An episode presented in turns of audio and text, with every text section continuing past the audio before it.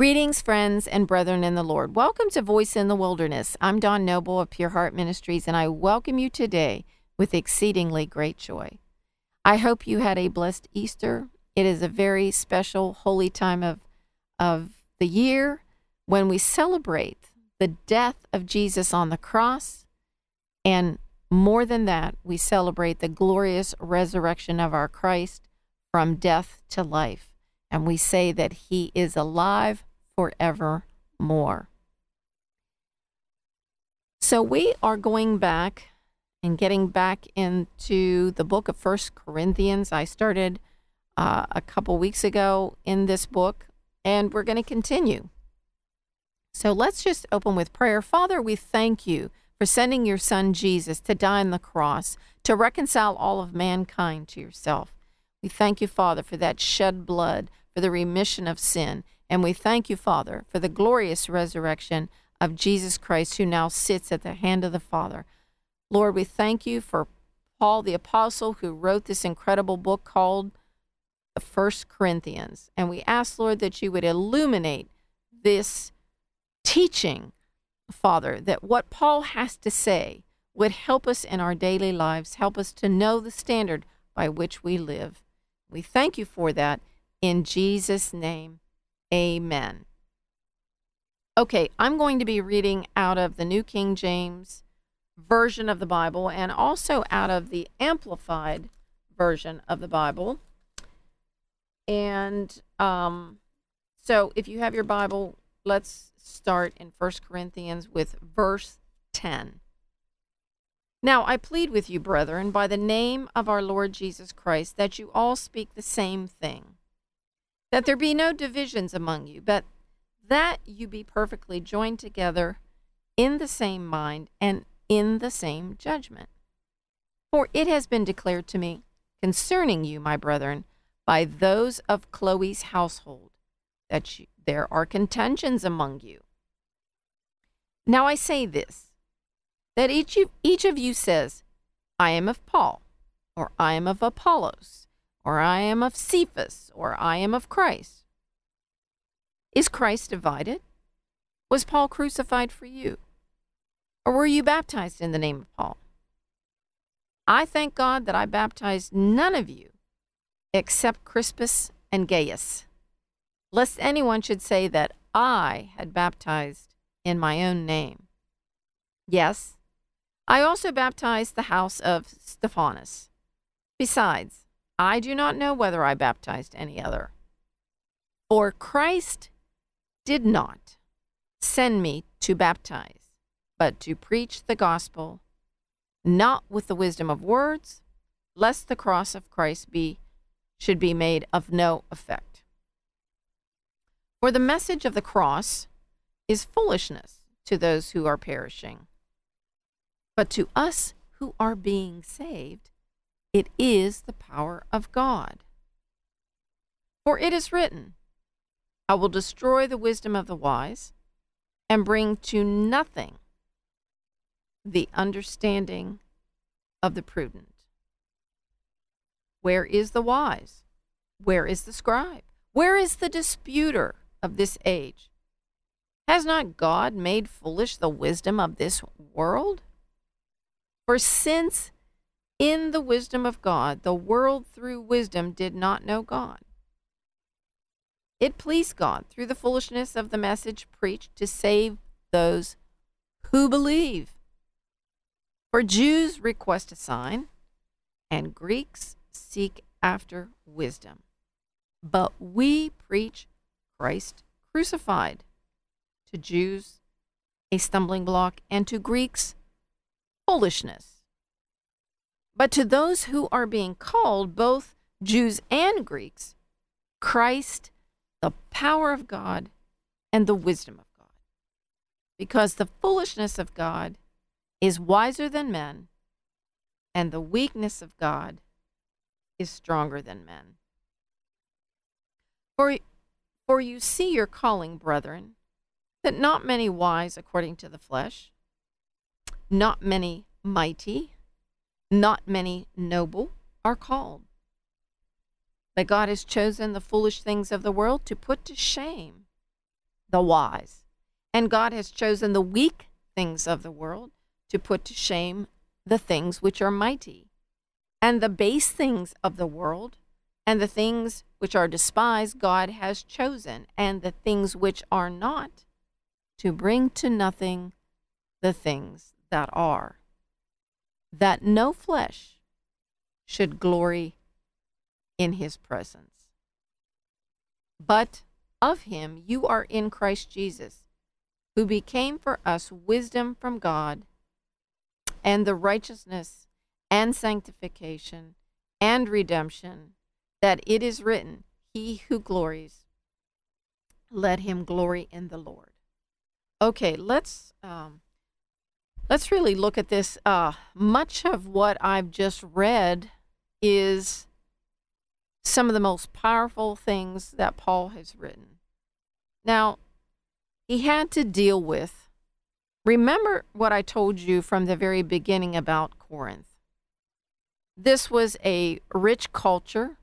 They were located in a place where there was a lot of trading between countries.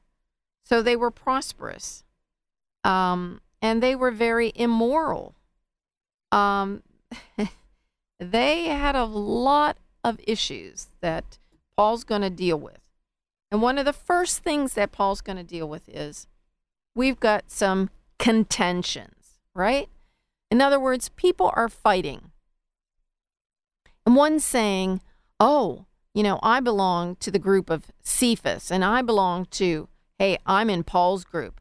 Oh, well, I'm in Apollos' group. I follow what Apollos says. And Paul asks a very pertinent question. And this is the question he asks. Is Christ divided? Was Paul crucified for you? Or were you baptized in the name of Paul? And by the questions that Paul asks, we really get and understand that this was foolishness, what they were doing. And that kind of contention, division, whatever you want to call that, it comes out of a root of pride. It comes out of a root of jealousy. So people were getting jealous of one another, and they were being very prideful and saying, hey, you know, I'm part of Apollos' group, and I'm part of Paul's group, or I'm part of Cephas' group. And Paul's asking the question, is Christ divided? The obvious answer is no, Christ is not divided. So he's saying, look, he even says, I plead with you, brethren. That's strong. That's a strong statement. I plead with you, brethren, that you all speak the same thing. Now, what is he actually saying there? He's saying, let's have unity here. Obviously, we're not trying to make cookie cutter Christians, but let's have unity, okay? Let there not be divisions among you. Let there not be dissensions, contentions, schisms. Paul's saying that's not Christ-like. That's not how this works. And, and then he takes a moment to just say, look, I didn't really, I may have baptized a few people, but that's really not why Christ sent me. He didn't send me to baptize people. He sent me to preach the gospel. And Paul makes a very important declaration here. He says, Christ didn't send me to baptize, but to preach the gospel, not with wisdom of words, lest the cross of Christ should be made of no effect. What exactly is he saying there? Well, he's saying, look, I didn't come to you with some slick words, right? I mean, there are preachers out there. They've got a slick way of bringing the message to you. And, Paul's saying, I'm not some slick preacher trying to hypnotize you with words. I'm not trying to come up with some really cool ways of saying things to draw you to Christ, lest the cross of Christ be made of no effect. In other words, what I'm going to, if I do that, then everything I'm saying, it has no power behind it. There's no effectiveness to it. It has no power. If I come with slick words and I try to entice you with some really cool things, then I've just made the cross of no effect. And if it will not be effective, the gospel, what I'm really saying to you, will have no effectiveness. It won't draw you to Christ. He says in verse 18, he says, for the message of the cross and, or the word, the message of the cross or the word of God is foolishness to those who are perishing, but to us who are being saved, it's the power of God. In other words, if you're not a believer, the message of the cross is foolishness. You just think it's nonsense. Like, if you're not saved, if you're not a believer in Christ, and somebody starts talking to you about the message of the cross, you don't want to hear it. You think it's idiotic, it's foolish, like, get out of here.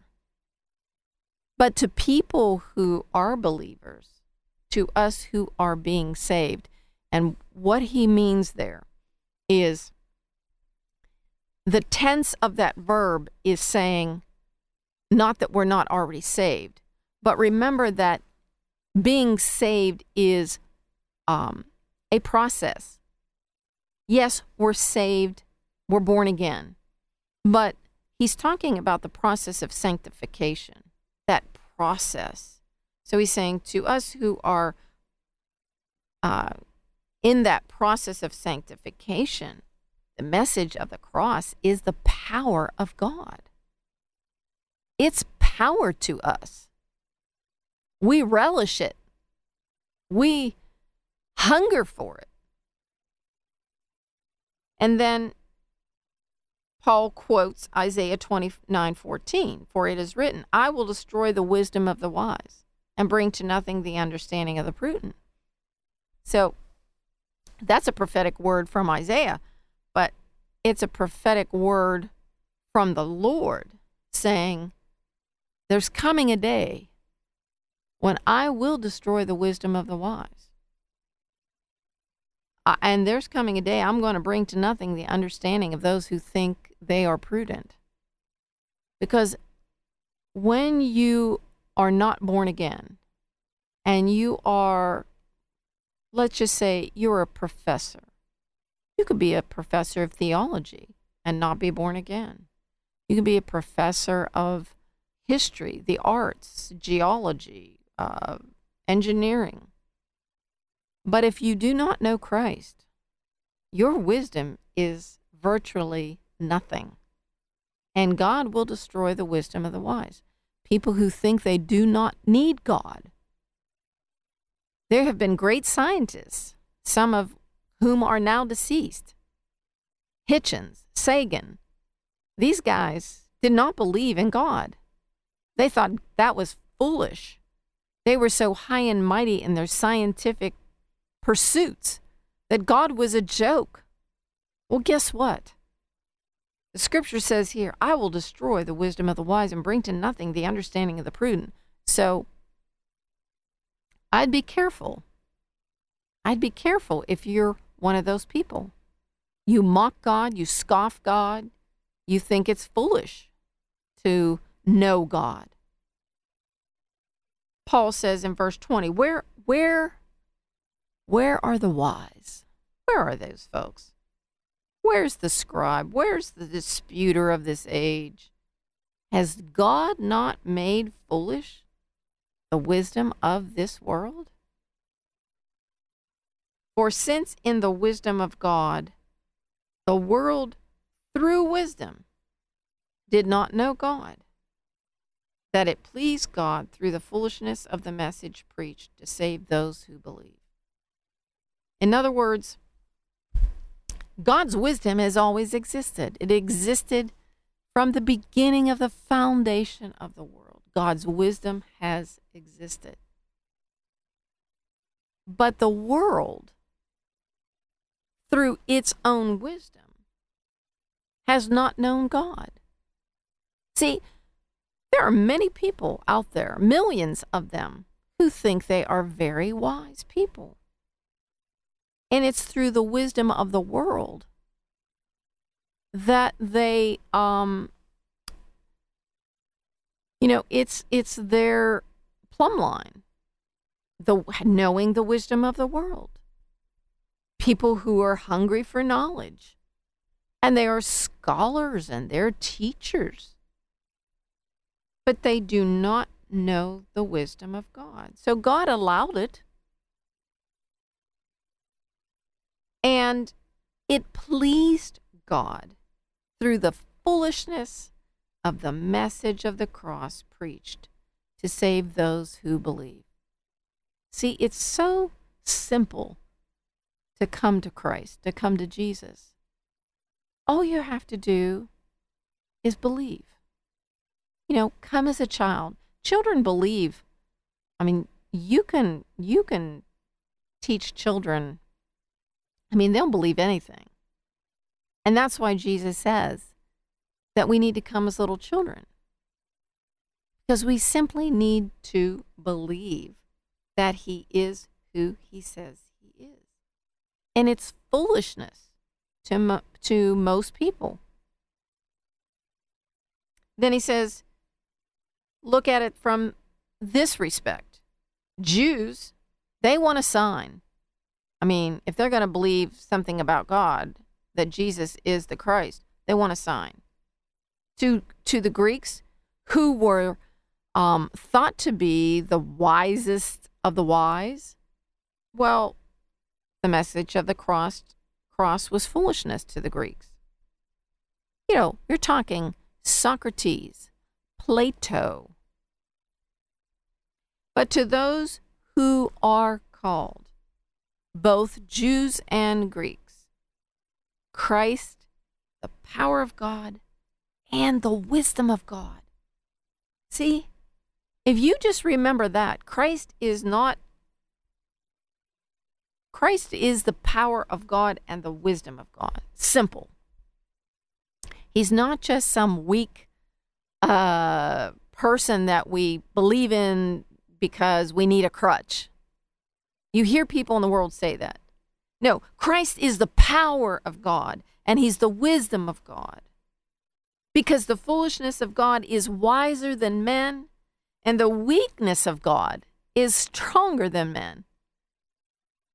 Those two scriptures there, 24 and 25, you ought to just memorize them, because it's really the crux of who God is. I mean, his foolishness is wiser than any man on the face of the earth. I don't care how smart they are. I don't care if they're Stephen Hawking. The foolishness of God is greater than the wisdom of Stephen Hawking and all of these great minds put together. Einstein, Hawking, you name it. Paul goes on to say, he says, for you see your calling, brethren, that not many wise according to the flesh. What's he saying there? Wise according to the flesh. These are people in the world that are wise. They are philosophers. They are psychiatrists. They are physicians. They are engineers. They are NASA scientists. Your calling is not many are called. Not many wise according to the flesh, not many mighty, not many noble are called. So it doesn't matter how smart you are. It doesn't matter how physically strong you are, how mighty you are, what you've been able to conquer.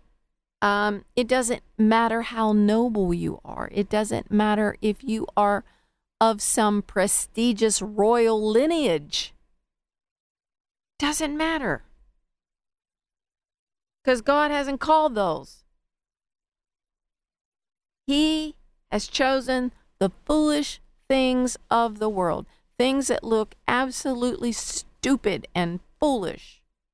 That's what God chooses. And he does that. You know why he does it? To put to shame the wise. And God chooses the weak things of the world.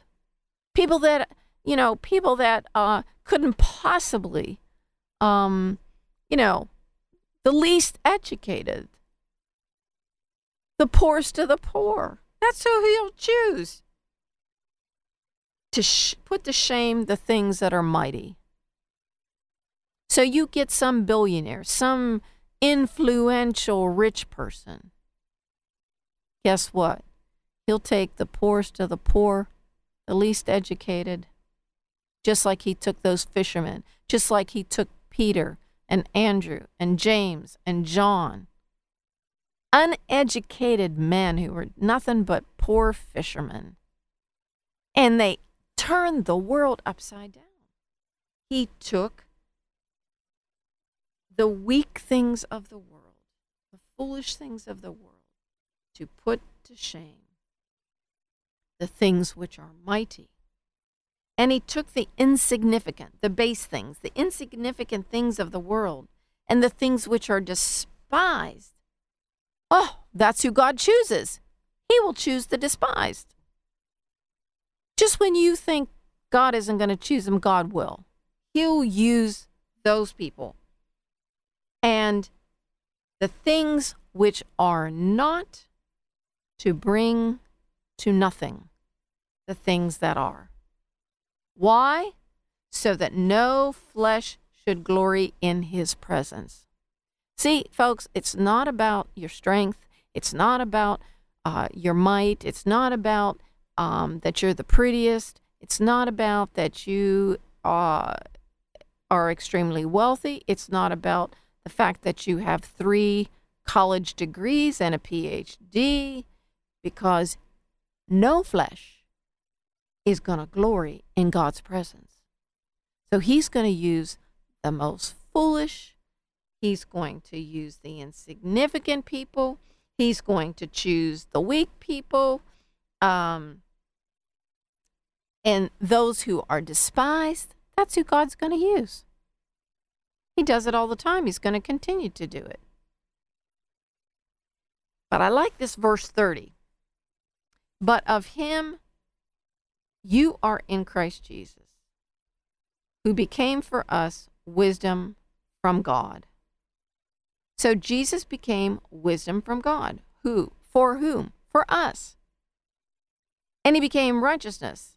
And he became sanctification, the process of becoming holy. And he became redemption, redeeming us from death to life, that, as it is written, he who glories, let him glory in the Lord. So Jesus Christ, we just celebrated the death and resurrection of Jesus Christ this past weekend. And Jesus Christ became for us wisdom from God. He became our righteousness, and through him we learn to become holy, and we understand that we've been redeemed from death to life. That is awesome. I tell you, these scriptures from 1 Corinthians 18 through 31, this is like the crux of the gospel. And you know, I like this kind of stuff where Christ is using people that we would never dream of, we would never think of.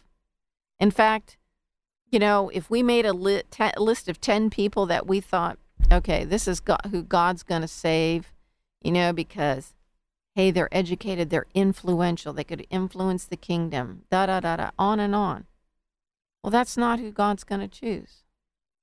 Yes, he does save people that are wealthy, and he does save people that are influential. But he'll make sure that they understand that their wealth and their influence have no say-so in this game. This is about dying to self and taking all the things. You know, God has given us all special gifts, but he's going to make us understand that it isn't about being worldly wise. It's not according to how mighty, how influential, how, you know, you may come from a blue blood line. It doesn't matter. It doesn't matter who you came from. It doesn't matter whether you have some incredible lineage, because God's not looking for that. He's looking for someone who will believe. See? He just wants somebody that will just believe that he is the wisdom of God and that he came to redeem mankind. I think that is incredibly powerful. I'm going to go ahead and end there, because if we once we get into actually chapter 2 of First Corinthians, actually Paul is actually going on from this same kind of thought process. There actually shouldn't be a break there, but there is. But for time's sake, we're just going to leave it at that. And so let me just conclude by saying God is our wisdom. He is our strength. He is our redemption. He is our sanctification. He is our righteousness. And we have to come to a place where we humble ourselves and recognize that our flesh, everything that we bring to the table in the form of flesh, he's not interested in. And that flesh is never going to glory in his presence. So we just humble ourselves. We humble ourselves under the mighty hand of God and recognize that we are nothing without him. Amen. Well, this is Dawn Noble, and you can go to www.pureheart.today and listen to this podcast again. I surely love your prayers. I appreciate praying for this ministry. It's very, very important to me, and I do relish that. And if you really want to support this ministry, you feel like this is something that is important to you, you're getting meat from this ministry, and you want to support this ministry financially, you can write me at Pure Heart Ministries, P.O. Box 85, P.O. Box 85, Valley Grove, West Virginia, 26060. And you can send that, your check, to that address in any amount. And we are now a 501c3 ministry. And you know what? I'd just be happy to hear from you. I got thrilled. I got a letter from a nice lady, and, you know, she's never listened to us, and she just happened to flip it on, and she was really blessed, and she sent me $10 and said, you know, get a cup of coffee and a donut. And that really blessed me. So I'm just happy to hear from you. But, you know, being on the radio obviously is an expensive deal, especially being here on WWVA. But we love you. We bless you. And we look forward to being with you next time. So this is Dawn Noble saying, Shalom, Shalom. Peace be unto you.